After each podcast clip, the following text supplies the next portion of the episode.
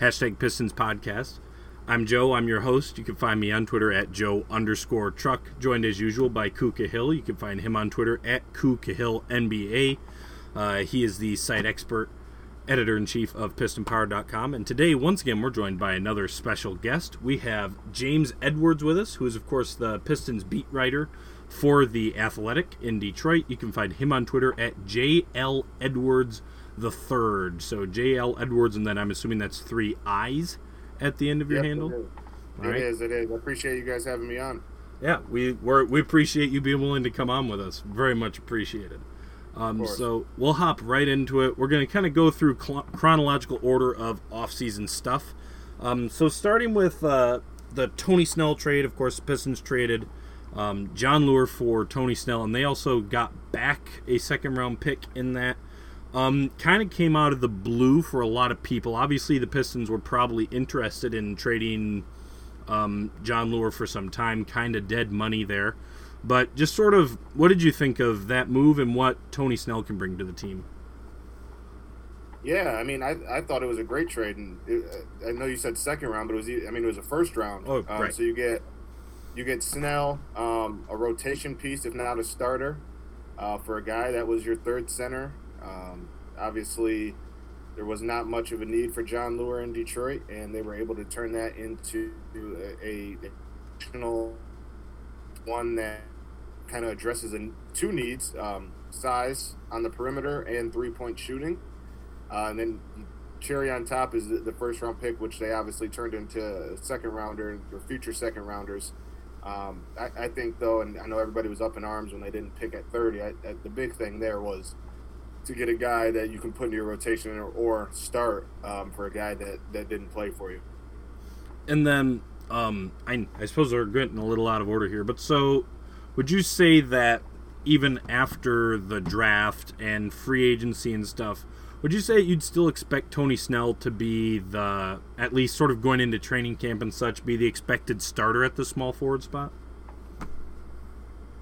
Yeah, I, I expect that. I haven't heard that to be fact. Um, but I mean, just with what we know, with what Dwane uh, wants at the position, he talked. We talked to him yesterday in Vegas, and he was talking about the just the excitement and how much different the team's going to look just with the length around uh, the, the guards and the size on the three point line now. Um, I would imagine that that Snell starts uh, because while Wayne was effective in his role um, as a shooter, uh, his defi- his defensive deficiency showed because he had to guard a lot of threes and um, he had a tough time guarding uh, on the perimeter specifically. So I, I imagine that that Snell it's his job to lose early on, uh, but time will tell. And I mean, once again, a little out of order here, but so obviously they signed Markieff Morris for the biannual exception. Um, he's pretty much been a power forward his entire career, but he's always been a guy who can at least switch a little bit up to the small forward spot. Um, Yeah. Do you think that there's much chance that he sees real time at the small forward spot, or are they going to pretty much use him as a big? Yeah, I, I think they're going to use him as a big. Um, I know people that aren't too familiar with Markieff's game think Mar- think he's Marcus, and Marcus is more of a true small forward. Uh, Markieff is more of a power forward, especially in today's game, and um, it gives him a guy that a little more confidence um, coming off the bench, maybe right now than Thon. Uh, a little bit more scrappy, a little more physical, a better shooter. Uh, veteran, obviously, has been in the league for a little bit now. Um, I think he's a guy that they like. It fits Detroit's culture, and he's a guy that you can kind of plug in next to Blake or next to Andre, um, and still not really lose too much on the defensive end. Um, except obviously when he when he's when Andre's out, if it's Blake and Markieff, you lose a little bit. But if it's Andre and uh, Markieff, you, you don't really lose much defensively. You might even get a little bit better. So he's a guy you can throw out there. He's versatile. He can play small ball five. Um, just a, just one of the player. Uh, uh, just a, he's going to fit a role that the Pistons really didn't have, um, or at least one they couldn't really rely upon uh, last year as a, a, a small ball five um, and a, a veteran power forward. And then, sort of connected to that is, um, so I know you have said that you think that the Pistons are going to sign um, a third big yet, which is plausible. But depending on who that is, could vary some things. Do you think that they're pretty much planning on whoever they sign as that sort of third proper center that guy's going to play those minutes, or do you think that they're going to try and go into the season with essentially their backup front court being Thon and Markieff? So Thon would probably be the nominal center in that in that combination, but do you think that that's something that they're thinking they're going to go with, or are they kind of going to try and get a proper center to put in there? Yeah, I have a very good hunch just talking to people, and I haven't been able to get it confirmed that they're going to try to to get go get another uh, another piece, and I would imagine that's going to be a center. Um, I, Markieff, yeah, he's he was signed using the biannual exception. Um, that does not mean that they gave him all the 3.6, so there still could be room there uh, to sign a, a, a center uh, using the rest of it, which I think they're going to do. Now, how it shakes out, if they're going to get somebody that they think can be a true backup, um, then uh, th- that's a possibility if that person's still out there. JaVale McGee's still out there. Um, you know, blinking on some names, but there's a couple people out there. Uh, I don't know if, how they want to go forward with Thon next season. I don't know if he's out of the, the plans in terms of rotation. Uh, it's shaping up to look like that, especially if they sign a, uh, a true center that's got some experience, a la again JaVale McGee. But I don't know exactly who they're targeting um, at that position aside from, again, JaVale McGee. But I, I, don't know if they have a backup plan um, if they lose out on him. Okay. Um, so then, so sort of backtrack then with that second, or well, I suppose technically it was the last pick of the first round. So they traded back. We talked with Rod a little bit about this last week, but one of the main things that that tells me is that because this is the second year, so this front office has obviously had two drafts, and yeah. in each of the drafts they have traded around to get a specific guy in the second round. Um, last year they did that to get Khyri Thomas.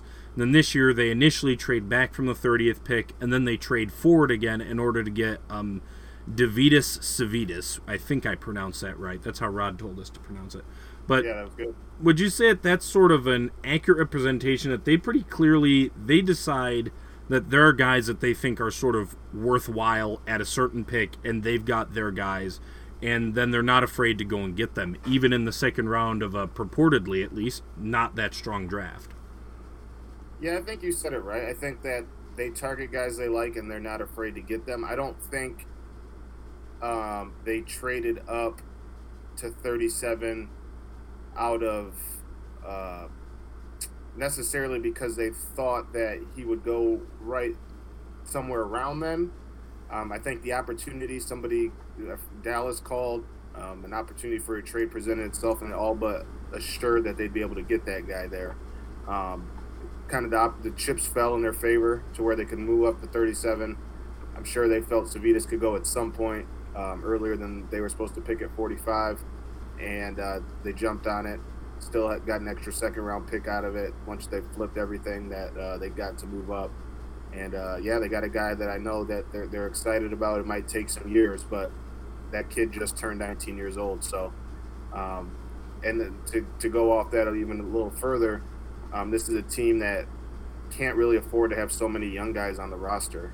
Um, so what they did in the second round is they they stockpiled some assets in terms of picks, got a young guy they really like that they can stash and don't have to have under contract, and then you Jordan Bone, um, who you could sign to a two way and you don't he doesn't count as part of the salary cap. So they were able to get young guys under team control, uh, but still be able to have, uh, while limited, still have the flexibility to add to their main roster. Yeah, and um, that's something we brought up too before is that with the uh, the fact that they had so many young guys, if they had signed everybody, they would have what eight or nine guys on the roster that are all on rookie contracts, which for a team that has at least hypothetical aspirations to try and you know win some basketball games, that's a lot of young players. And so right. it makes extra sense that they go for a guy that now he may not end up actually being stashed overseas necessarily, but makes sense that they go for a couple guys that they maybe don't need to bring onto the roster right away. 100%. Yeah, like like you said, they have Thon, Luke, Khyri, Bruce, Svi, uh, Sekou right there. Those are all a whole bunch of young guys with three years or less of experience. Not even, yeah, three years or less of experience. So um, for a team trying to make the playoffs, you can't have a roster where almost 50% is young guys. Uh, and that's why, to me, didn't if they would have signed the person if they would have drafted at 30 and kept that person that would have guaranteed money. So again it doesn't make much sense for them especially because they're trying to make the playoffs. Um, there isn't enough room really for these young guys these new young guys outside of Sekou to develop because they got guys on the roster already that they need to see what they are about. Um, so the move to me made sense. I know people were up in arms because names like Kevin Porter Jr. were still on the board and, and Carson Edwards but again they would have to pay those guys um, and they would eat up another roster spot uh, for uh, a young guy. Okay, and then Koo, I've kind of been doing all the talking. If you want to get in a couple questions here, you can go right ahead. Yeah. I got yeah. I was just waiting for you to be done. Uh, real quick, thank you, James, again for being on. Um, I just wanted to. Uh, you kind of spoke on it, and since this this kind of happened as we started the pod, um, I, I, know everyone's already. I already see a couple people tweeting about it in Pistons Twitter, so I might as well get this out out the way. Do you think that sign, since Dwight Howard was just traded and he's released now from the the Grizzlies, do you think that that could be an option for the vet men with the Pistons? Um, I don't think so. Uh, I I think Dwight uh, isn't really I think they want a little bit more security there. If they went and got a center, a guy that they can maybe are a little bit more confident in, can produce and stay on the floor. Um, Dwight is from the last few years, as as you guys know, is not that person anymore. Um, it, I I would think that they look elsewhere. I, I wouldn't say hundred percent as a, as fact that they wouldn't go after him. I haven't asked anybody about it yet, but I just get the hunch that that's not the type of the guy that they want to bring in. Okay, and uh, next thing I want to ask, um, obviously, I think you probably know about Derrick Rose fan signed Derrick Rose to a two-year, fifteen million dollar deal, but uh, I know Rose already getting worried I'm gonna go crazy with this about Derrick, but it's really not going to be about Derrick. My question. Um, Yo, Koo, your mic is going haywire right now, bro. yeah, I didn't know if that was my computer. Yeah, yeah. No, that I, was Koo. Koo, say okay. something again now. He may have just died a second. Oh, Koo, yeah, say something. Hello. Yeah, you're good. Okay, go. go. for it, Koo. Okay. All right. Sorry about that. But uh, the the question I had was they signed Derrick Rose to a two-year, fifteen million dollar deal. When it first happened, there was a few people inside of Pistons Twitter that were saying, "Oh, we may have overpaid for that. I don't know how I feel about that. We're paying for a guy who." you know, has an injury history, can't really make it through a full season. We're giving him this money. I don't know how I feel about that. We could have waited, blah, blah, blah. But as the free agency markets went on, you've had names like Cory Joseph signed for 12 million a year, Patrick Beverley signed for three three year, 40 million dollars. Then you had Elfrid Payton getting paid more than Derrick Rose is on eight million dollar contract. So as free agencies played out, you got the Pistons were able to pull off Derrick Rose at seven and a half million, and then they. Uh, with the remaining money, they were able to get Markieff Morris, which was I don't think any of us saw him coming. I didn't hear him uh, in any kind of rumors or like targets. I haven't, I didn't read anything about that. Kind of came out of the blue. So my question is, how do you think? Do you think the Pistons have like done a real good job in free agency? I think that this was actually, I think they've done a really good job so far. I mean, I didn't see, like I said, I didn't see Morris coming, and as the days went on, Rose's deal looks more and more like it was appropriate value. And now that you got to pay Rose at the the contract you did, you were able to go get someone like Markieff Morris for a position at power forward where you needed size desperately at the backup position. Yeah, uh, I, I, think they've they've done a great job this offseason. I say that because I know what they wanted to accomplish going into the offseason, um, and they went in and accomplished it. I mean, to turn um, twelve million dollar, a little over twelve million dollars in cap space, um, and Jon Leuer into Tony Snell, a, a potential starter, Markieff Morris, a rotation guy, Derrick Rose, a rotation guy, um, and uh, insurance and uh, Frazier, Tim Frazier. I think that's a they, they got more versatile um, with Markieff, Tony. Um, those are guys that can that are long, can play multiple positions. Um, they got a backup point guard in Derrick Rose, and while the money, um, I have no issue with the money. I mean, he's Derrick Rose at his best, the new version of Derrick Rose, not MVP Derrick Rose, which we saw last year. Derrick Rose at his best is, I would say, is better than Ish Smith, and he's only making a million and a half more. Um, the Pistons desperately needed creation on the on the at the guard position. They needed guys, more guys that could go get their get, get a bucket. Um, and Derrick Rose, if he can stay on the floor, and from what we saw last year, is I mean that's what Derrick Rose does. So I think they went into the offseason with the plan. Um, I think they've checked off all the boxes on that plan, and this is kind of what goes into the the tank or not tank argument um, when people are saying are they doing a good job or not. I, I only base if they're doing a good job on what were the clear needs that they needed for their goal. Their goal is to make the playoffs.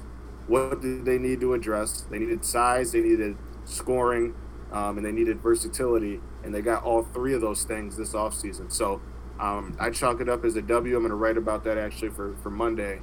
Um, but I think they've done a, a really good job on limited uh, funds and limited assets and resources to make this team better. Okay. Um, another question, real quick. Uh, staying on the topic of Derrick Rose, real quick. I know that's killing you, Joe, but uh, I wrote. I just wrote an article about Derrick Rose. I wrote about why uh, why um, I believe he was the correct signing for the Pistons. And there was one point. There was one uh, point I brought up in this article that I really wanted to ask you. I wanted to know if you think I'm off base in this, or if you think that I'm placing too much confidence or too much value into it. But let me let me get what you think about this. Uh, last year, we had Blake Griffin and Reggie Jackson on the team, both players injury prone.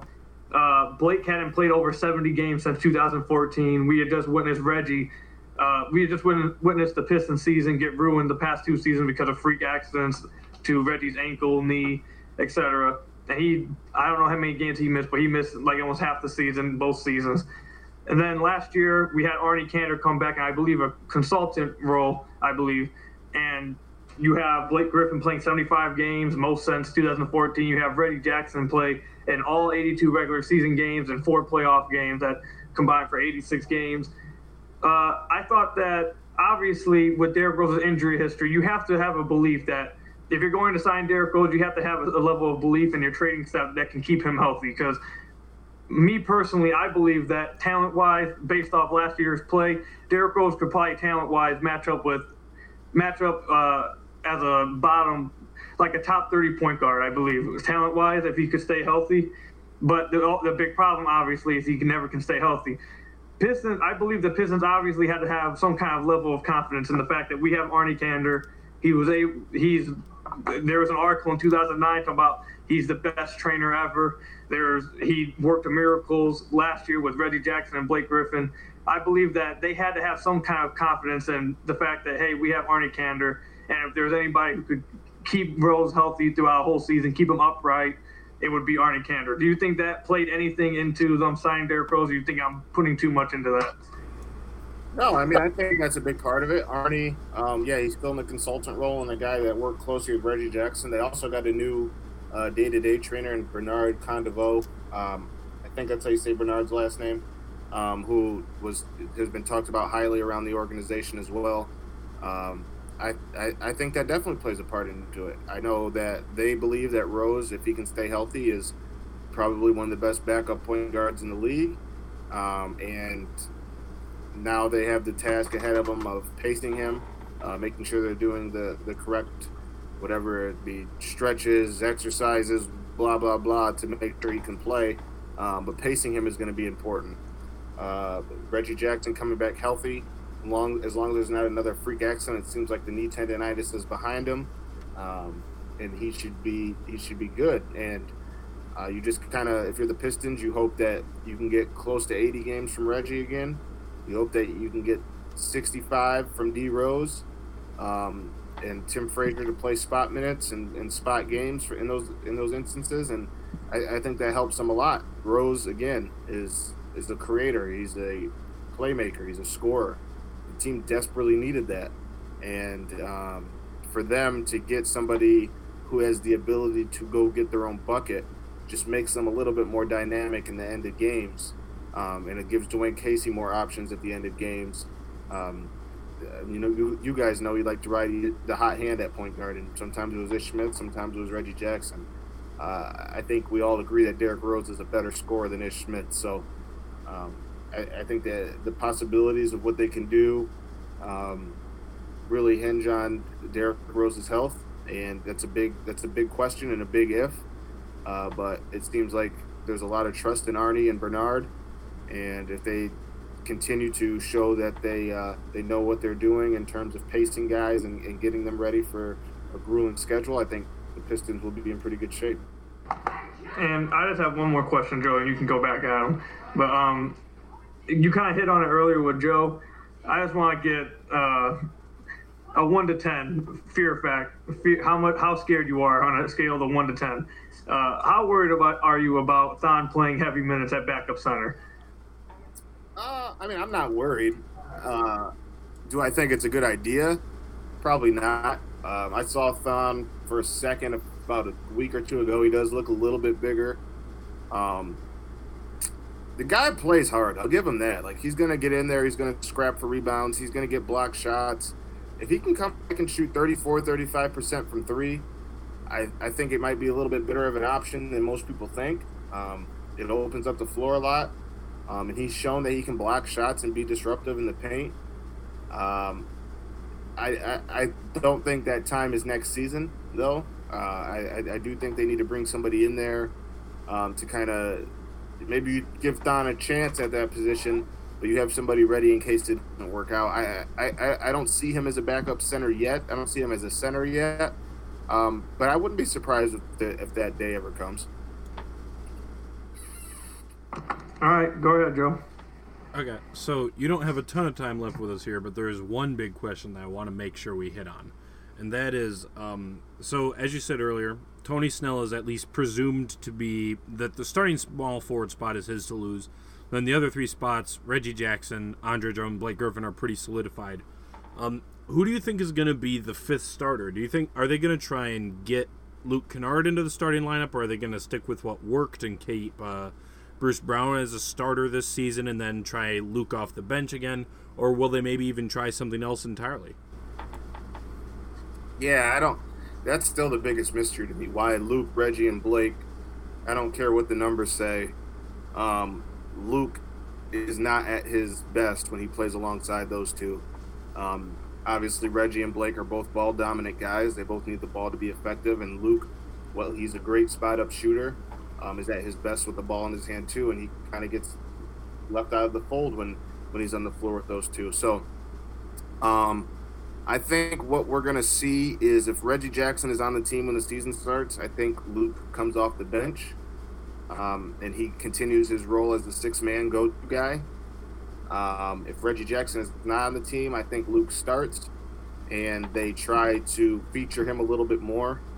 Uh, but I also wouldn't be surprised if they try to find the figure out the wrinkles, iron out the wrinkles in the in the off season and training camp to figure out why it is that those three that Luke struggles with those three. Not struggles, but he, he he's you can't really maximize his abilities alongside the other two. Um, I think they're going to really try to iron that out, whether that be put the ball in Luke's hands a little bit more when he's on the floor with them. I don't know. It's a good question. I really nobody. I haven't had any discussions with anybody about that yet. Um, that to me is still one of the biggest mysteries about this team, because uh, Luke obviously could help them a lot in that starting unit. Uh, but again, you want him. You want to be able to maximize his abilities. And I just remember I asked Blake about it at the end of the year, and he said he's Luke's a young guy. He's figuring it out, um, and that's something Blake said that's something he can help with. So I think they're gonna. I wouldn't be surprised if they try it with Luke in the starting lineup now that they have a little bit more scoring off the bench um, with Derrick Rose, with Markieff Morris, um, uh, they have some guys that can go get buckets in that second unit. So maybe they try to put Luke in the starting lineup. I don't know though. I can't say with 100% certainty either way. I do think though it's either going to be Bruce or Luke. I don't think somebody's going to come out of nowhere and start. Okay, well that was actually going to be my second question. Is that because um, if he hadn't, generally what we've heard is that if he hadn't gotten hurt last year at the start of the season, there's a very good chance that Khyri Thomas would have ended up playing a lot of the minutes Bruce ended up playing. And so, but you don't think that there's much of a chance that Khyri, even with, and he obviously had a good summer league game, not that that means a whole lot, but, know, he was the guy who they traded up to pick last summer and was a higher pick and such, and was also seen as the more pro ready guy, at least in the offseason. But you don't really see like Khyri Thomas ended up taking minutes from Bruce Brown this season. Um, I wouldn't say that. I don't think that Khyri starts. I think what people need to watch for with Khyri um, is if he starts dipping into Langston's minutes. if not giving the Pistons a reason to trade Langston. Um, Dwane said today during the telecast during Summer League as Khyri was making it rain, yeah, let's see what he does in October. Um, if Khyri can shoot that way all summer and into camp, um, with Langston Galloway having an expiring contract, I think that that opens up a, a, big door for Khyri to, to get into the rotation more regularly. Um, I don't think he starts because I don't. I think Dwane really trusts Bruce as the on-ball defender right now, and um, he's starting to build a little bit of reputation around the league. I remember Bruce was telling me a story um, of the second time they played the Clippers, and Lou Williams said to him, he's like, when he checked into the game, Lou Williams told Bruce, like, I was waiting for you, because the first game Bruce kind of defended him well, um, and then the second game, you guys know, Lou went crazy in the second half and brought the Clippers back, but um, he's starting to get a little bit of respect around the league. Um, in terms of officiating, he'll garner a little bit more respect as, as he continues to make his name known as a as a as a ferocious on ball defender, and that'll help him. I, I do think Bruce has a secure spot in this rotation, but I do think Khyri has a real good chance um, to take some minutes from Langston um, because he can defend, and is what we saw today in summer league is any inclination of what he's going to do in year two from the three point line. Uh, yeah, Langston Langston is going to have to to really shoot the ball well uh, to not lose some of those minutes. Okay, and then I think sort of the last question, sort of connected to that, and then we'll let you go. Um, is so you obviously have talked quite a bit with Bruce this season. You did a sort of series of pieces where you sat down with him and watched film, which was a great series of pieces, by the way. Um, but so one of the things that was kind of a mystery with him is that on paper, he obviously didn't contribute a whole lot last season, and yet him in the starting lineup was the only starting lineup that worked. And they tried a lot of different options, and just none of the other ones worked, and it didn't necessarily always make perfect sense. So I'm just curious, um, especially for you who's talked to Bruce quite a bit, what do you think it is exactly that he did with that starting lineup that just sort of caused it to, you know, click? Well, first and foremost, and we talked about a little bit. I mean, defense defensively, you can make the case he was the best defender on the Pistons. I mean, the stats might not show it, but I mean, for him to guard the best player every night and and frustrate these guys and make them work says a lot about just his mentality as a player. And that's the one thing that the Pistons lineup really needed. Needed. Um, Reggie Jackson is not a great defender. Luke Kennard is not a great defender. Um, Blake Griffin's not a great defender. Wayne Ellington, Reggie Bullock, a good defender. Reggie Bullock's a good defender. Wayne's so-so. But I mean, you guys know Andre Drummond gets a lot of flack for his defense, but if people look closely, the reason that they question his defense is because a lot of the guys around him get beat, um, and it makes it it's a two on one for him at the rim, and it makes him look bad. Bruce was the one guy that kind of you could rely on to at least stay in front of his man on most nights. So defensively, he brought something that the, t- the starting lineup didn't have, which is a, a, a very good on-ball defender. Um, and I think that's really what what it came down to. Uh, offensively, as you guys know, he didn't really contribute much, um, but the Pistons really needed somebody that could that could disrupt other players' guards, and Bruce took that challenge on every night. Um, for better or for worse, he, he, he did a solid job in terms of frustrating. Um, he might not it might not show in the stat sheet when James Harden still scores I think 31 or 34 points, but he was 420 when Bruce guarded him, and I think he still hit like seven free 17 free throws. The Pistons win that game. Like stuff like that is stuff that's not going to show up on the on the, your traditional stat sheet, but if you watch the games, you know Bruce's impact.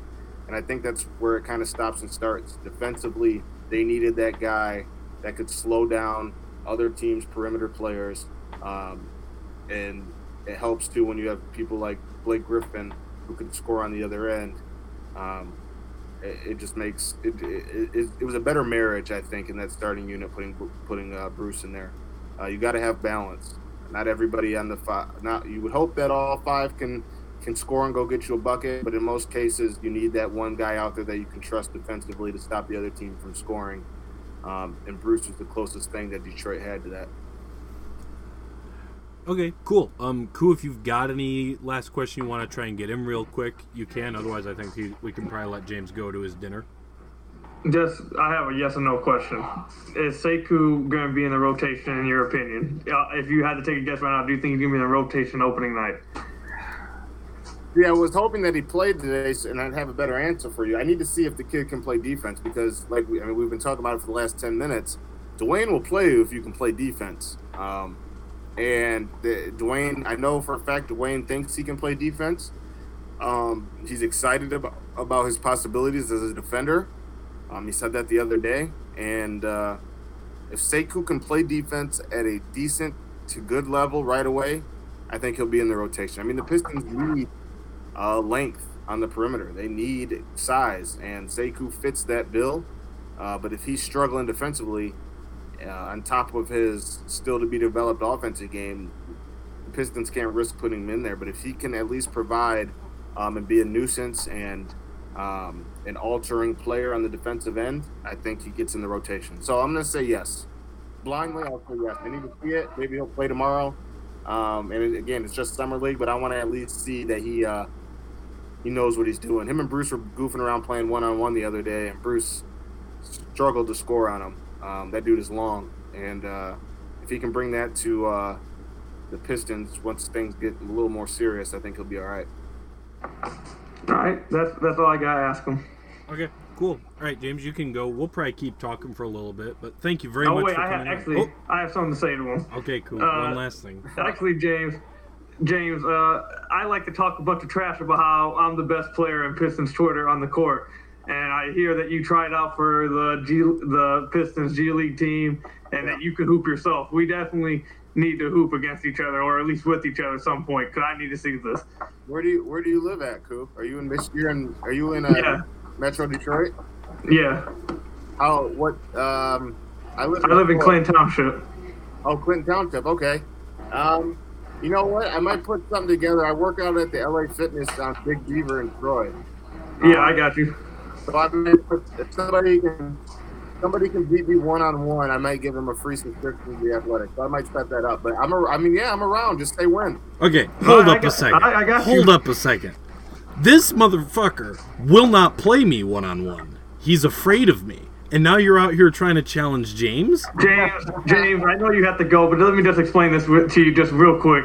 Joe is about 250 pounds bigger than me. I, I'm not doing it, and he and he's and James, you know this if you're a hooper, you know this damn well. That if you're going to get someone who's like 300 pounds who doesn't really play basketball, it's like going against a football player. It's like you're playing football on the court. I just, I'm not doing it. I, I won't. You're afraid to get hurt. I understand. I Yeah. understand. No, I get it. But you got to at least play them once. At least, at least just shut them up if you can. I, I feel you. No, but I'm around, man. Just say when, and we can we can put it on the internet if you want. If you want to record it, we can do it. Just let me know when, and uh, I'll be available. I'm not. We don't live too far from each other. All right, I got you. We can definitely do that. Yep. Just let me know when. All right.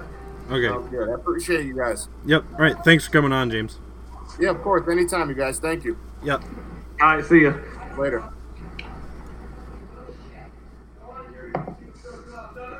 You snake. You snake. You won't. Joe. you refuse to play Joe. me one on one.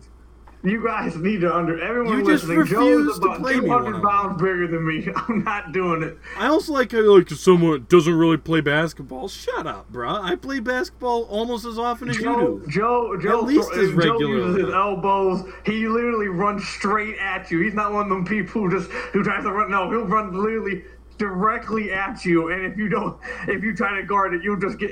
If it was a ref, you could take a charge. But in the pickup, you're just here's gonna the thing die. that's You know, here's the thing that's it. funny about that. Okay, Koo, is that when I show up to play somewhere where people don't know me. So like last time I was over there, I was hoping we did the full court. And no one there had ever really played with me other than you and uh, the guy I rode over there with me. Shouts to you, Brent. But uh, and so then people assume, oh, he's just gonna run me over.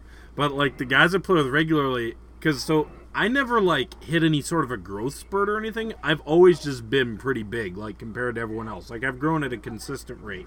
I was big when I was a little kid. I've been as big when I was in elementary school, middle school, whole way. And I've well learned that there's nothing that anybody hates more than the guy who's playing just like pickup sports and injuring people. So I'm actually very cognizant of not just plowing into people.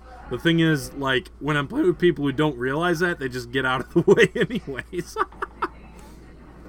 Joe's the same. but I'm just saying, Koo, you won't even hoop with me, and now you're out here trying to challenge him. No, you I'll won't hoop even. with you. What are you talking about? We won't play me one on one though. you one on one. You won't play me one on one, and now you're out No, here trying I to won't. challenge him. James is not gonna destroy me with an elbow or I'm uh, not gonna throw stiff any arm. bows. no, I'm not. When have I No. thrown a bow? I've hooped with you several times. When have I thrown a ball?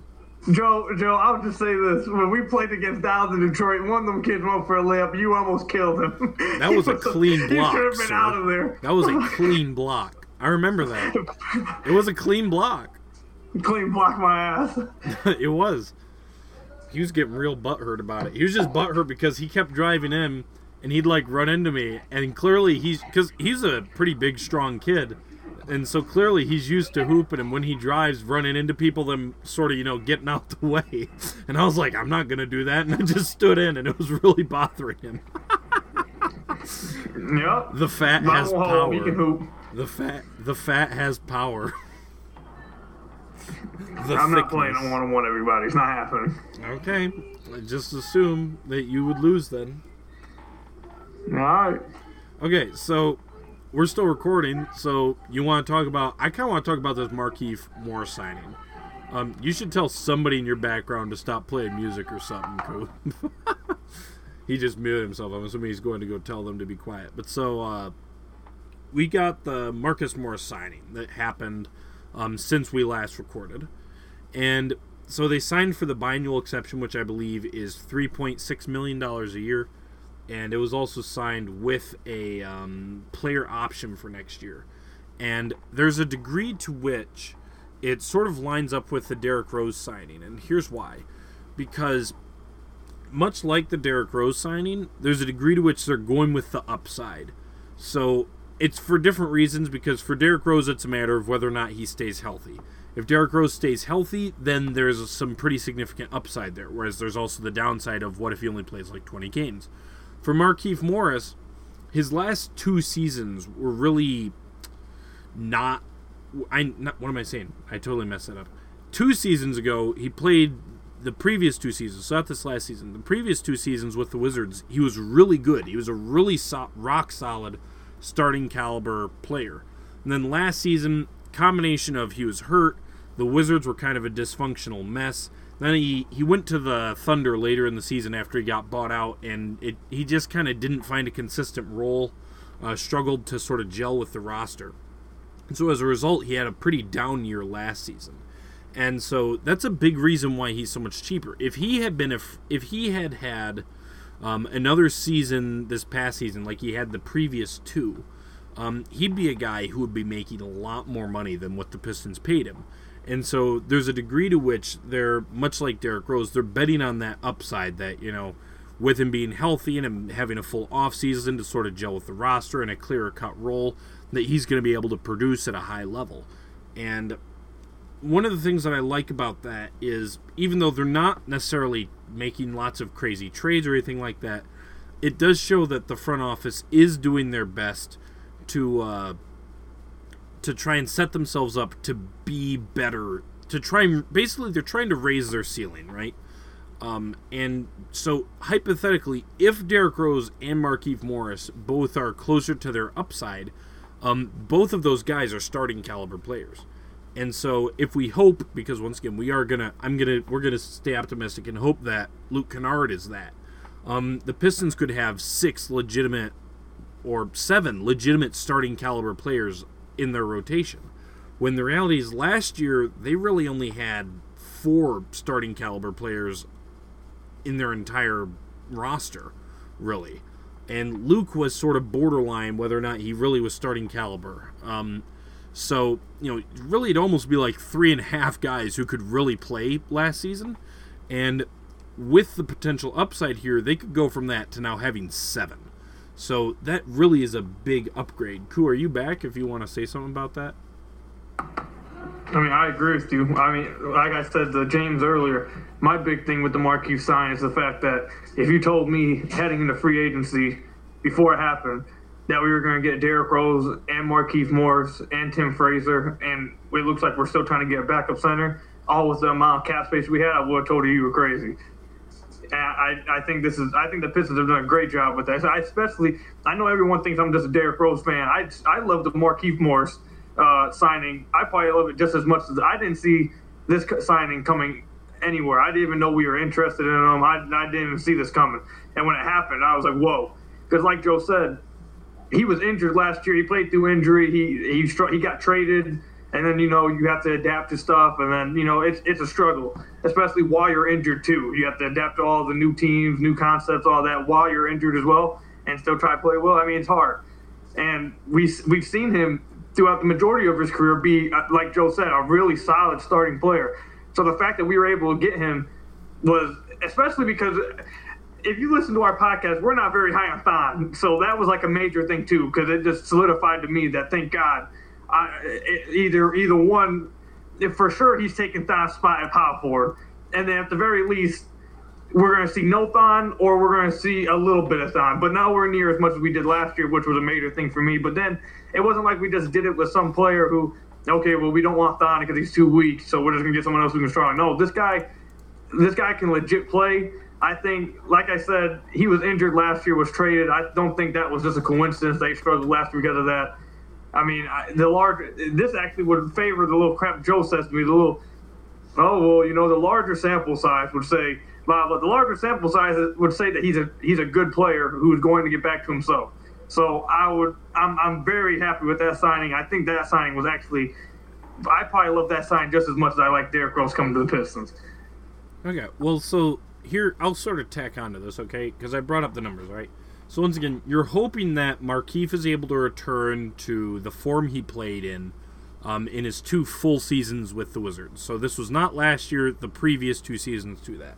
So over those two years combined, he played 29 minutes per game, scored 20, 20 blah, scored 12.8 points per game, 1.8 assists, 6.1 rebounds, uh, nearly one steal, half a block per game, and he shot 46% from the field, 36.5% from three. So, I mean, then that's uh, good for a true shooting percentage of um, 55.1%. And remember that on top of that, he's a plus defender. He's not necessarily a great defender, but he's a pretty solid one. And so, if he can get back to be, and on top of all of that, he was a starter a starter in what was for those two seasons. The Wizards had one of the better starting lineups in the NBA for those two seasons. Um, their bench was always the issue that they had no one really to back up Bradley Beal and uh, John Wall. Uh, center was kind of struggling by that point um, because Marcin Gortat was getting old, that sort of thing. But so he really, I, I can't overstate it. I, okay, you could overstate it, I suppose, but that guy really had two very, very good seasons there. And the stats don't necessarily really jump out, but those were really solid seasons. So if he can get back to that, uh, he really is going to be a knockout signing for them.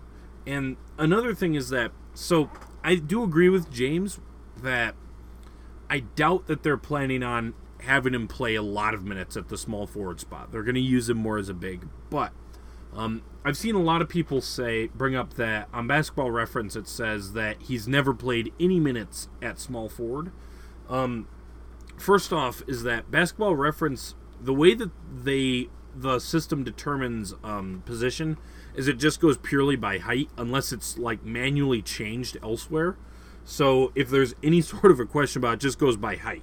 So it just puts guys at weird positions sometimes. So as for what it's worth, um, but also when you consider that there wasn't really reason for him to play any small forward and his past two main stops. Um, so in Phoenix, he was mostly coming off the bench and he was playing with his brother Marcus. Marcus is obviously much more of a small forward.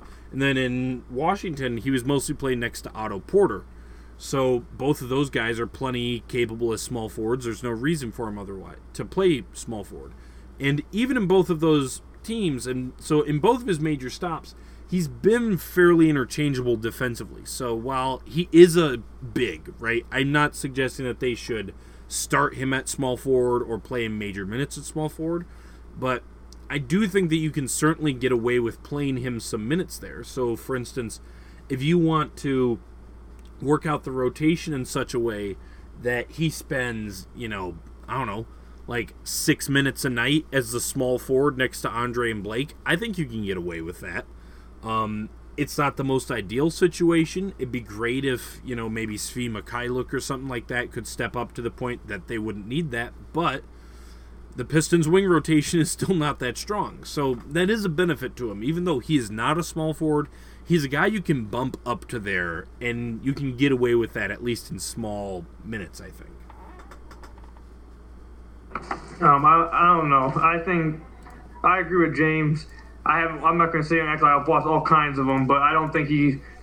I, I, I agree. I, he could probably squeeze some minutes in at small forward, but I think we'll all say that he's he's better at power four. He should be at power four, and that's where he's going to probably be majority of the season. Yeah, and, and I agree with that. One other thing that makes him a little bit intriguing to me is that the potential for him and Thon being together. And as you said earlier, neither of us are particularly fond of Thon Maker. But one place where Markieff Morris, much like his brother, really thrives is in the toughness category, okay? And even though Markieff is a little bit undersized to play center, he has got that sort of just toughness and strength that he can do a lot of the dirty work that Thon really struggles with. So there's an extent to which they may actually work out to be a nice combination defensively because Markieff can sort of do a lot of the inside tough guy stuff that Thon really struggles with, while Thon is, which would then free up Thon a little bit more to sort of be out and be disruptive in the passing lanes and get help side blocks and that kind of thing. I don't know for sure that it would work that well. Um, mostly because Thon is just not very good. but on paper, at least, there is a decent chance that that ends up being a nice fit with the bench. Nah, I'm close to being all the way out on Thon, so I don't even care. Well, okay. Once again, Thon might just not be able to play. Okay, like let's just be honest about that. Thon Maker might just not be an NBA caliber player. There's a chance that that's just the truth. In which case, there's no matchup or combination or anything that's going to work make it work out. Just saying there's a hypothetical universe where that ends up being a nice combination. Another thing that I really like about Markieff Morris is that like his brother, he's got a he's got a pretty good isolation scoring game, which as we talked about extensively on our last podcast, which where we talked about Derrick Rose, this bench mob really really needs guys who can create for themselves. The Pistons in general have needed that but the bench really is going to need that. And so the potential to have another guy who you can just toss the ball and have him create something out of nothing is really, really nice, I think. Um, and then also, he's going to pro- hopefully provide nice insurance for if Blake misses more games this season. Um, last season, if Blake had gotten hurt for an extended period of time, your options were early in the season, it was start Stanley Johnson, and then late in the season, which ended up happening, of course, start Thon Maker that's not neither of those were good options. Sorry, Koo, to say that about Stanley, but neither of those are good options. Now, if Markieff Morris bounces back, you could start Markieff Morris in games that Blake misses and feel pretty comfortable with that. Um, he can do some of the same. Look, obviously he's nowhere near as good as Blake, but he can space the floor a bit. He can do some of the same shot creation sort of thing for himself be a little bit of a safety valve. Obviously, you're shifting the offense more towards Reggie Jackson and Andre Drummond running pick and roll at that point. But it's not a total drop off from because that was one of the big issues with when Blake was hurt. It's not just that the Pistons didn't have Blake. They're going from having Blake Griffin, you know, who's incredible and does all of these important things for your team, to Thon Maker, who's terrible and does like what one and a half things at an NBA level, and everything else is utterly useless. And so, even though Markieff is obviously not going to perform at the same level as Blake Griffin, he's the sort of good and good in the right ways that you can plug him into the starting lineup if Blake is hurt, and you can probably you'll he'll be able to help hold the fort at the very least. I think. No, yep, I agree. And once again, uh, the bar is low. Yeah. So he doesn't have to do much to pass it. Yeah, for sure. But I agree. If, if Blake were to miss games, like Joe said, this guy was a starter for a Washington team. These weren't just like bad Washington teams. These teams were making the playoffs. I believe one of the years was the year they lost to IT in Game Seven of the semifinals. These weren't just like bad teams. These were playoff Eastern Conference Finals kind of aspiration kind of teams that he was starting for, and they were succeeding. So if he if he can get back to that form and Blake were to miss some games, I, I feel very comfortable with him stepping in. Yeah, I mean, he's just the only downside is that it would have been nice to maybe get that higher upside guy who was a true small forward. Um, but here's the thing that's important to remember with that point is that who is going to be that guy? Who the Pistons could have gotten for the same price at a similar talent level, who was a true small forward instead of a big who you can maybe slide occasionally to small forward. Like, I don't know that there really is anybody who would fit that, you know? Um, it would have been great if the Pistons could have instead gotten another guy who is a small forward who's big enough to play the four, uh, but it's a it's a high upside talent wise, and I think that that's the right move for the Pistons to make. And as we've discussed plenty at this point, um, backup power forward and backup center were both big issues for the Pistons last year. And if nothing else, Markieff should do a good job of shoring up the hole at backup power forward. Um, it'd be great if he's able to be versatile enough that he can do more than just that, but at the very least, he should be able to accomplish that, which will be great for the Pistons. This is, this is I just have one thing to say about Thon Maker. I, I, I can't, I have to say it. Joe talks about how the dude's terrible. He has one and a half things at NBA level. This is my sole thing about Thon. I don't believe that all of his struggles would be struggles if he simply just weighed a little bit more. If he's simply a little bit stronger. That dude legit I could probably push him around. Joe made a tweet the other day that if you pass gas, it'd blow him across the court. It's just it's it's awful. I don't want him anywhere near my backup center position. All these people who think that would be okay, I think it would be awful. I think it would be catastrophic. I think it would. It would I literally watched. We watched on for half a season last year, and I saw him struggle to box out guards. And I know I I don't want to see it happen. If it happens, I'll be unless Thon comes back and he legit actually is stronger and looks looks bigger and, and indeed is bigger, then I'll change my mind. But if he if he's anywhere near what he was last year, weight wise and strength wise, if he's playing center, I'll just turn the TV off every time he comes in and checks in the center. So it is what it is. I mean, the problem is that he, it may just be okay. So before the before the summer started, we looked at the roster, and it was like, okay, so the Pistons for sure need to add another point guard, a wing, and a big. Okay, the Pistons got the point guard and Dish Derrick Rose. They traded, ending up trading for a wing and uh, in Tony Snell, and then they signed Markieff Morris as a big. And they drafted Sekou. Yeah. There was always a good chance that one of those three holes was going to end up being filled by something that we didn't want to have to fill it. And there's a decent chance that backup center ends up being that, whether that is Thon slash Markieff or whether that's whoever they end up signing. I mean, there's a real chance that whoever they end up signing ends up being kind of a bum too, right? So I'd rather have Todd Withers. Okay, my man Todd Withers, I'd rather have him than Thon just outright. Todd Withers, okay. I don't know if I've said it on this podcast, but if you followed me on Twitter last season while covering the drive, that guy can play. So if you watched the summer league game today, or by the time this comes out, it'll be yesterday, or followed people on Twitter talking about it, I think he had what 16 points and I think didn't did he have 10 rebounds? He might have, but he really played a good game that guy can hoop. Um, I'm not sure that he was.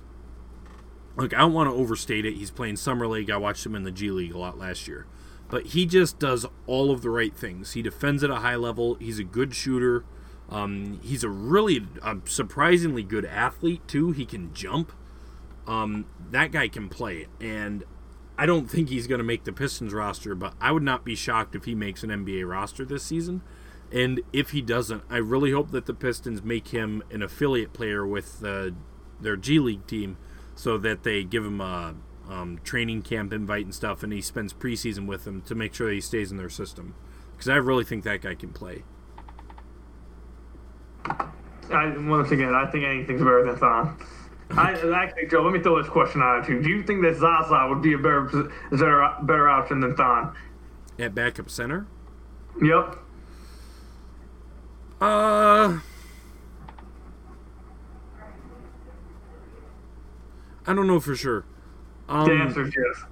Well, here's the here really is the question, and James brought this up too. Is does Thon manage to hit like 35, 36% of his threes? That's really what it comes down to. Because if he Now, does Joe, that now, Joe, no, you and I both know damn well that Thon Maker is not shooting 35% from three. It's not happening. He might shoot 35% if he takes three threes and makes two and then gets injured for the rest of the year. Maybe that would happen. But for a full season, me and you both know damn well I have a better chance of jumping off this ceiling and flying than Thon Maker does at shooting 36% from three. if Thon can approach that level from three, then it does shift him enough towards being at least a competent placeholder.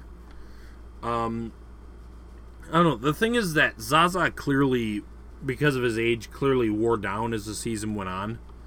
Um, early in the season, he was actually fairly competent. And then as the season went on, he just got worse and worse to the point that it was just painful to watch him. So, uh, given that, and if we're looking to next year, it may well be that that last season was the last hurrah for Zaza. He may just not have anything left in the tank. At which point, I'd rather have Thon than him, just because I'd rather have a young guy who at least has something in the tank still. Um, but as a base level, Zaza is probably better. Uh, but the only reason that I might take Thon is just because I'm not sure that Zaza's got anything left in the tank at all. He might just be done.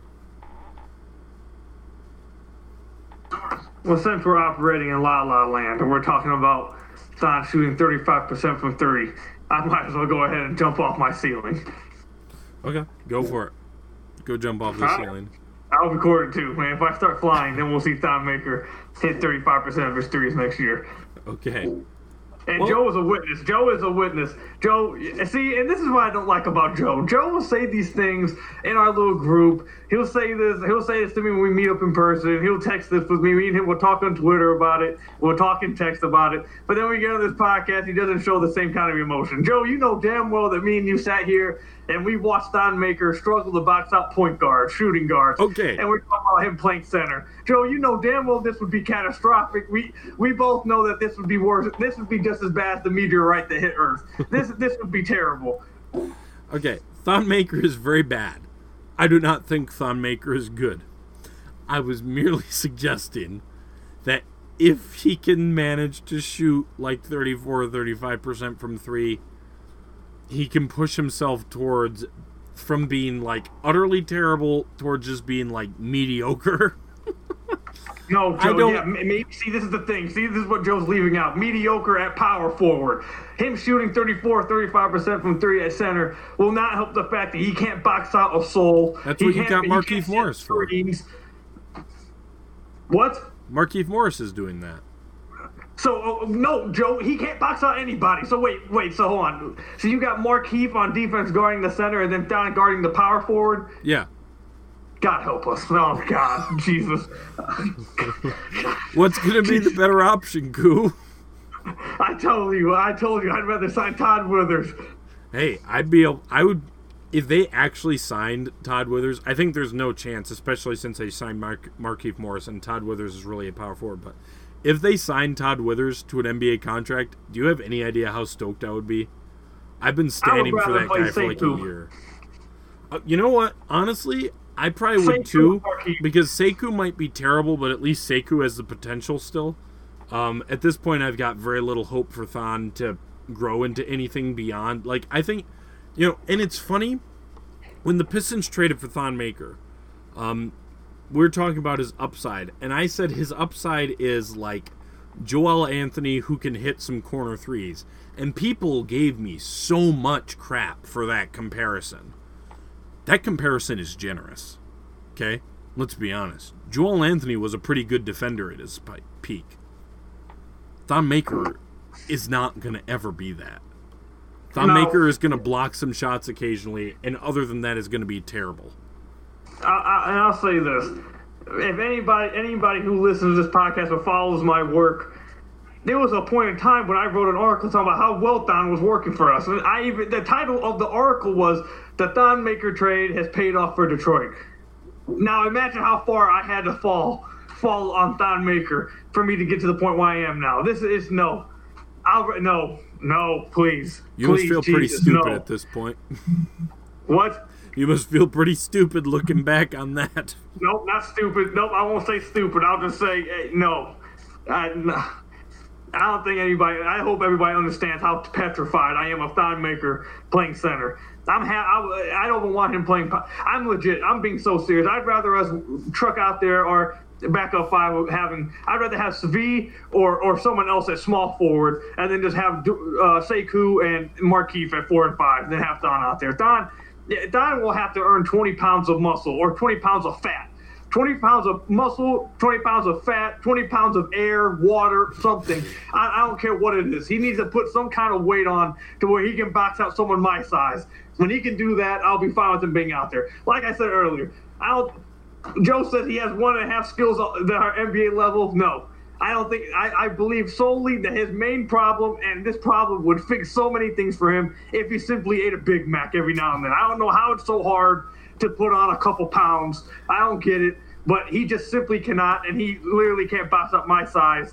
And until that changes, I don't want to see him out there. Okay, well, so how about this for a bench mob then, Koo? You got Derrick Rose at point guard, obviously. Luke Kennard doing the sixth man thing as your backup shooting guard. Svi Mykhailiuk as your small forward. Sekou as your power forward. And Markieff as your center. How do you like that? Yep, I'll take it. I'll, I'll take it. It- It's not the best situation. Obviously, it's not like it's not something I dream about. I promise you, I, I promise you, with everything in me, I bet everything in this in this room right here, every the pillow over there, my my Derrick Rose Cleveland jersey, the poster of Blake Griffin, the hats, everything. I'll bet everything in this room that that would work better than having Thon Maker at center. Okay, so then let's pause that. Sekou is not ready this season. So instead, you now have either Langston Galloway or Khyri Thomas playing small forward. And Svi is now playing power forward. How do you feel about that now? Nope, hell no. We got to have out there. At that Okay. point, at that point, at that point, we have to have out there. It- it- So you do understand basically what you're saying, right? I'm putting my trust in Sekou Doumbouya. If yes, Sekou if Sekou Doumbouya is not ready to play, Thon's gonna have to play. He'll be ready to play. On the other hand, maybe they'll get a maybe they'll maybe they'll get a decent pickup at center. There's still a few pretty decent players available there. No, I'm pretty sure. I'm pretty sure I read something today that said that the Pistons have like just over 400k, so they would have to make a trade. They, they would have to make a trade or do something with their roster to get enough to sign somebody because they don't have enough to even give a vet min right now. Well, I think that is wrong because I think um because I saw that too, but then James started saying this. Um I think I saw geez, I should probably double check this, but I'm not gonna bother to because I don't care that much. But that's not good. Whatever. Um I think that that was operating under the assumption that the Pistons would sign Svi Mykhailiuk. Not Svi. Um, that the Pistons would sign uh, um, Sirvydis to a contract this season, which he's not going to. So I think that that opens up the money that they could have. Uh, also, as we've said before, I would not be at all shocked if uh, if uh,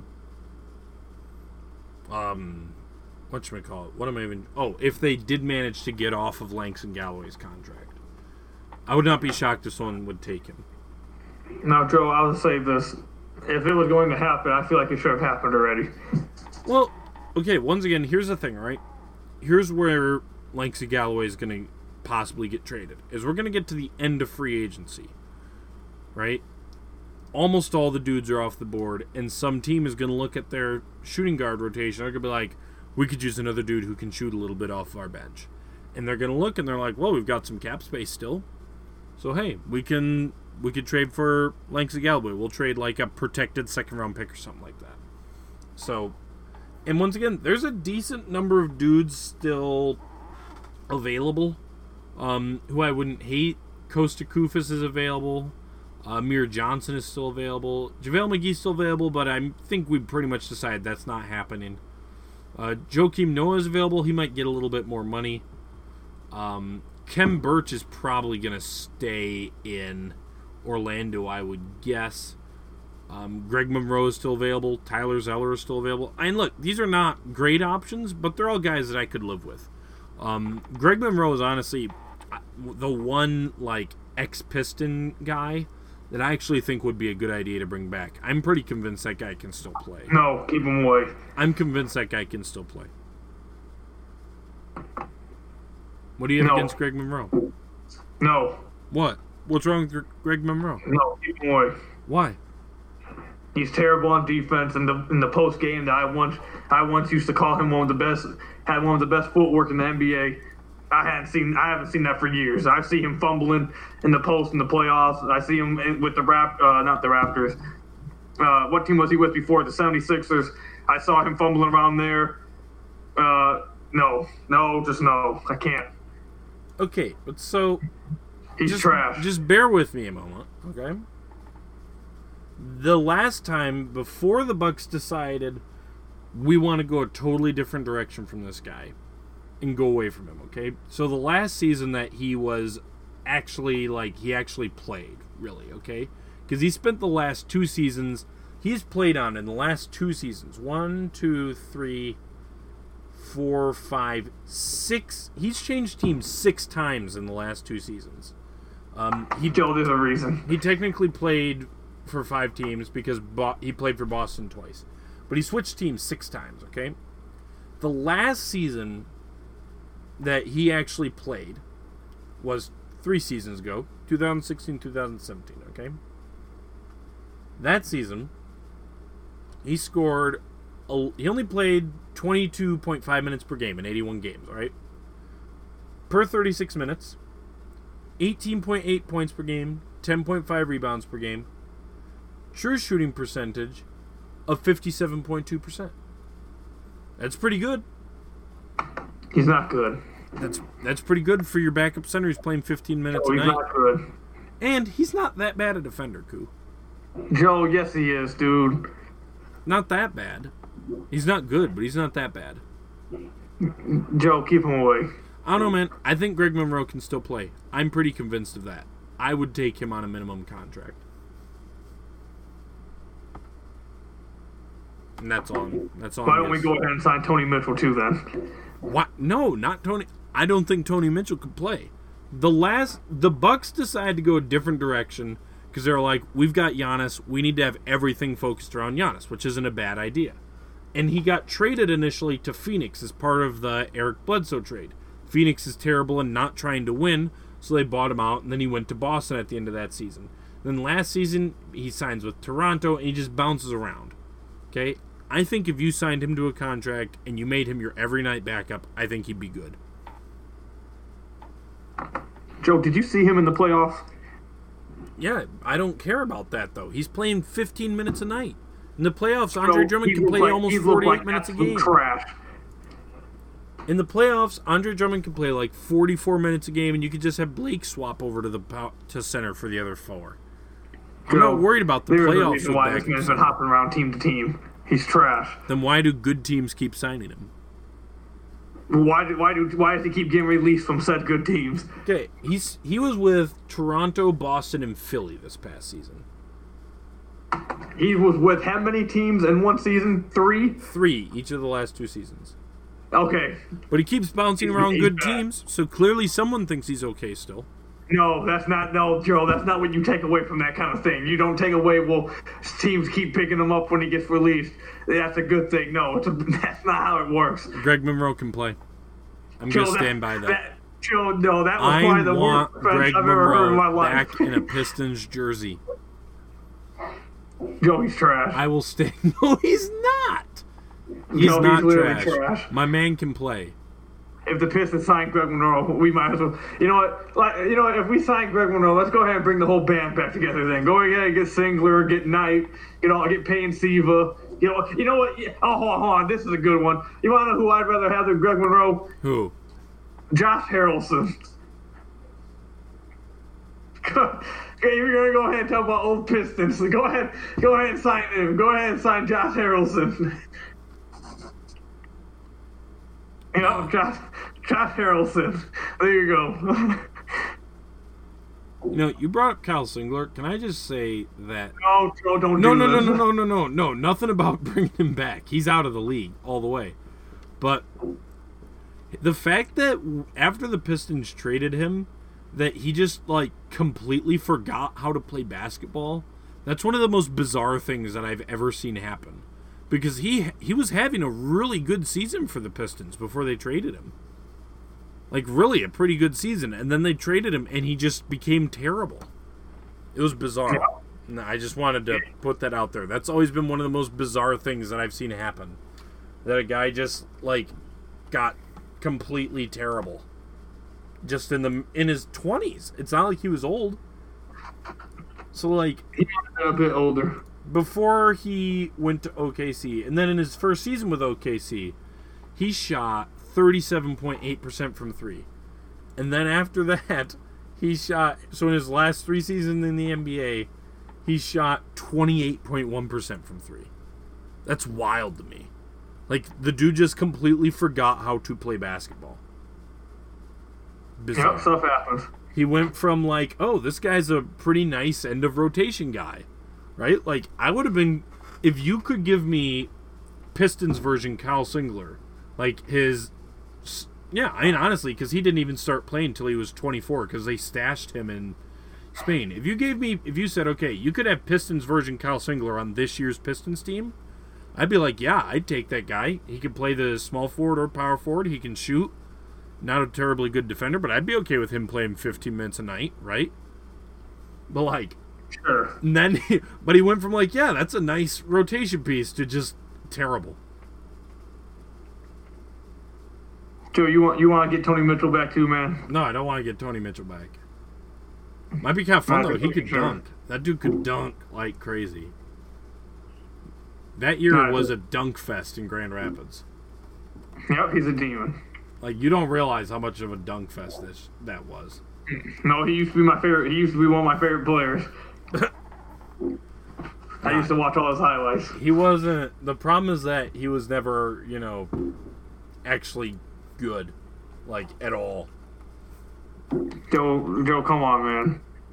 It's just the truth. He really was just not good. He was the same thing Thon Maker is. Nah. He... Put some respect on Tony Mitchell's name. He doesn't No, deserve it- that. Tony Mitchell could come in the game. Was was one of the most athletic freaks I've ever seen. Actually, he might be the most freakish one I, I have seen. And then, and then he was he'd get a couple chase down blocks, swat people out the gym, but then couldn't do nothing else. Sounds like Thon Maker, except the athletic part. Well, like, here's the thing, okay? So that one season in Grand Rapids, he only played six games in Grand Rapids, and he only scored like eight points a game. Like, he wasn't even that good for in the G League. He just had these Yeah. incredible dunks occasionally. It was that was that guy was bizarre. This podcast is really going off the rails. Um, do you have anything else you want to talk about? Well, uh, I hope everybody enjoys enjoyed watching uh, Zion and RJ Barrett. I suppose we could just stay off the rails. I mean, you know, draw people in with the respectability of James Edwards, and then, and then we've got them. They're here for everything now. They're here for the bullshit. I mean, hey, no We've matter to me. I'm just watching. Art, I'm just watching uh, Zion uh, dunk fest right now. Why would you watch Zion? Because Zion has now, I believe he's down now dunked like four straight times. That guy's not even good. He's gonna be a bust. Hi, okay. Thank, thank God Joe said. Okay, so thank God his little trolling doesn't happen in the group. Uh, he- You guys heard him here. So now when it when he is in a bust, you guys can trace this back. Nah, that's a lie. I actually think he's because he can pass. I was I've always I, I was impressed by his ability to pass, which bodes well for his future because it shows that you know he's not just a freak athlete. Um, he does have work to do, obviously, but he's he's a good basketball player. He's not just a athlete. uh, which bodes really well for him. I'm interested to see how he fits in defensively in the NBA. You don't think he's going to be good defensively? No, I think that he probably will be, but it's a probably because he is a little bit of a tweener. Um, so I'll just Joe, I'll that just man be is a freak. Joe, you're that. trolling right now. This man's a monster. I, Joe, why all, are you troll? Why are you trolling? all- this dude's a demon. all I said was I'm interested to see how good he is on defense. Joe, that man is strong enough to handle centers. Do you think that he This could dude- guard Thon Maker though? linebacker. Could he guard Thon Maker though? Joe, chill out, dude. Bro, if Thon Maker was guarding Zion, Zion would like flex. He just flex his booty, his glutes, Oh, and no, Thon would go. He watching said game just now- flying into the fr- into the first row of bleachers. if you were Gone. watching the game right now, Th- uh, Zion just completely just like bullied the hell out of Kevin Knox. Just like Kevin Knox had the ball in his hand after rebound, came up to him, just ripped it straight out of his hand and dunked. Like it was just bully fest. If it was Thon, oof. Well, Kevin Knox is not good. Ke- Chill on Kevin Knox. He legitimately, he just had like one of the worst rookie seasons in the history of basketball. So did Peyton Manning, except in football. Yeah, except Peyton Manning was way better than Kevin Knox. Well, Kevin Knox is. I think he just hit his fourth three, and it's only the first quarter. So, Didn't Svi Mykhailiuk hit like four threes? so now you're gonna start trolling three. Didn't didn't Todd Withers hit like four threes? Joe, Congratulations, the one on Nick. the podcast saying Todd Withers should you're- be on the NBA roster? Your future is Todd Withers. That's your future building block right there. Todd right, Withers. Joe, you know what? You'd be better off signing Todd Withers. We're putting timestamps on these. I gotta be 'Cause let careful. Kevin Knox become This a good gonna come player. back Let to bite me, isn't it? Let Kevin Knox be a good player. No, I mean he might be. He's got some tools, but he just he had a really bad rookie season. I mean another guy, um, Gary Harris had a terrible rookie season, and he bounced back in a big way, and he's a good player now. So there's certainly hope for him. Just he really had a bad rookie season. That's all I'm saying. That's People all. have probably turned this podcast off already. I'm sure that most people have, but you know what? That's okay. I would have recommended just li- I'm, when I when we tweet this out, I'm gonna be like, listen to the first half hour with James, and then I'd probably just shut it off. Anything else you want to talk about, crew? Seeing you off. Life, liberty, Nope. I mean, there's nothing else I have to say. nothing else you Oh, have to say? no, actually, no, I have a question. What do you think? What? Because Eli's the one who asked this question on Twitter. Now everyone's freaking out. Would Would you take Dwight on the vet men? No. All right. Look, okay, the guy's first off, he's not very good anymore. Second off, he can't stay healthy anymore. So that's a that's a a better negative. player than Joakim Noah? And third off, he's cancer. Come on, Joe. You can't just call a person. you can't just call a person cancer. I just did. Here, look, I'll do it again. Dwight Howard is cancer. So you think that he's just not going to make it to an NBA team now? He, somebody might sign him. I just hope it's not the Pistons, and I feel sorry for whoever. Okay, if there's somebody who doesn't have a really well established starting center like Andre, and they want to just take a long shot on the upside that maybe Dwight will have a you know an epiphany from the fact that the last two seasons have been trash. He's like, I might be out the league, and he really goes at it next season, and he can like be at least a fairly competent starting center. Maybe then I do that if I'm desperate for that sort of a thing. The Pistons are not desperate for that sort of a thing, so that's a big negative. I'll tell you this much: if if if we end up not signing a center and rocking with Thon, I'll I'll come back to this pod. I would rather have Thon. Okay, go ahead and go ahead and go ahead and end the podcast now. I would rather have Thon Maker than Dwight Howard, and it's my podcast. I'll end it whenever I please, sir. Okay, well I'm going. I'm gonna go ahead and exit now because that right there is insane. So I'll, I'll, I'll go ahead. And, I'll go ahead and leave. Well, I'll just start talking about my true thoughts on Derrick Rose after you leave, and That's fair. we'll see how you feel about leaving. no, okay. Um, so we'll wrap it up there then. Uh, we got a little off the rails at the end, but uh, thanks a, a bunch to James Edwards for coming on earlier. Uh, and then, yeah, uh, we will have another couple of special guests next week. We're hoping to continue to keep guests lined up at least through the rest of the off season because obviously, particularly in the coming couple of months, um, things can get a little bit dull. So we're hoping to try and keep some interesting guests coming on, so it's not just me and Koo rehashing and rehashing the same boring crap over and over again for the rest of the summer. Uh, so look forward to that, and stay No beautiful. question, Joe. Hold on, hold on, Joe, hold on. Okay. Uh, just a real quick prediction before, uh, well, people when people hear this, uh, they'll know if your prediction was right or not. But uh, do you think that Sekou plays tomorrow? Um, They said he was day to day. It didn't look like it was too serious. He was playing around in warm ups. yeah, it's hard to say just because of the fact that it's summer league. If they're at all concerned about it, they just won't play him, right? Like, if this were like actual NBA games, I'd say yeah, I'd, he's gonna play. But just because of the fact that it's summer league, and so if they're at all worried about it, they'll just hold him out. I guess I'll guess yes, but not confidently. Just because if it's even a little bit in doubt, they'll just hold him out. Well, since you're saying that, let me just say this real quick. You know, Jarrett Allen is in the summer league. Yeah, what the was- heck is he, was doing in the summer league? What? What the heck is he doing in the summer league? No, no, no, no. That's not even the worst part. The fact that he's in the summer league is insane. But then also, he was hurt coming into this game today, and he was questionable, and he still played. Yeah. So not only is this man in the summer league, he was hurt entering the first game, and they cleared him to play. He's a third year guy, isn't he? He's played two full seasons, hasn't he? I don't know. All I know is it's insane that he's here. I'm pretty sure he's It was played like having Andre. Drummond in the in the summer league that his second year. Yeah, Jarrett Allen has played two seasons. He's going to be a third year player. What the heck is he doing there? Yeah, I, I. This would be like if the Pistons put Luke Kennard out there. yeah, it's, it's insane. that would have actually been pretty fun. We never actually got to see. We didn't get to see Luke Kennard last summer. They should have just done it just so we could have seen it. I wanted to see it so No. badly last summer, and they didn't do it. Because last time he got hurt, keep him away. Yeah. So, yeah, I'd guess he's not. I would guess he's going to, but just because of the nature of summer league, he might not. I don't know. All right, dude. Oh, also, I keep forgetting things. Did you see what Dwane Casey said about him in the interview today? No.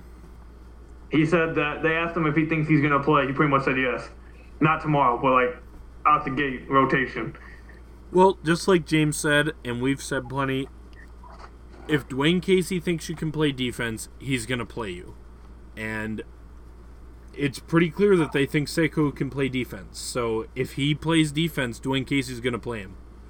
Uh, if last season, if Bruce Brown did not prove that unequivocally to everybody, that if Dwane Casey believes in your defense, he will play you no matter what um, that should be pretty clearly reinforced from that. So, yeah, I mean, if he plays defense, he'll play.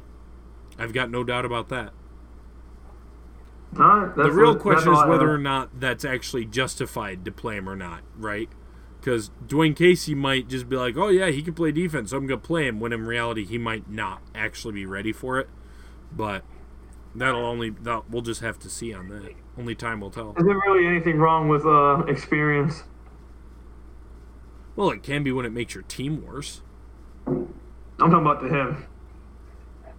I mean, no, I'm not. I don't think because it's not like he'd be put in a position to learn bad habits.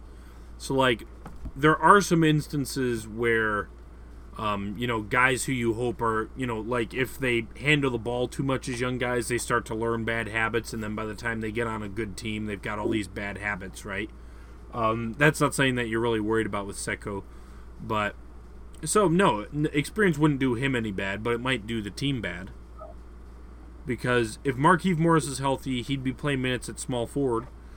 And what if you, I you know, what if Khyri Thomas plays well and Luke Kennard is coming off the bench, and then you want to play Luke Kennard and Khyri Thomas as your shooting guard and small forward off the bench, or Svi. So I don't know. Both. It might. It, if Dwane Casey believes in his defense, he's going to play. I will say Well, that. Dwane Casey pretty much Dwane Casey pretty much confirmed in this interview that he's playing. Okay. I mean, yeah. if Dwane Casey thinks he can play defense, he's going to play. We just have to hope that it's well justified from Dwane Casey. All right. Hopefully, we got our first look at him tomorrow. Yeah, hopefully. All right, so that is going to be the end then. Stay beautiful, everybody, and go Pistons.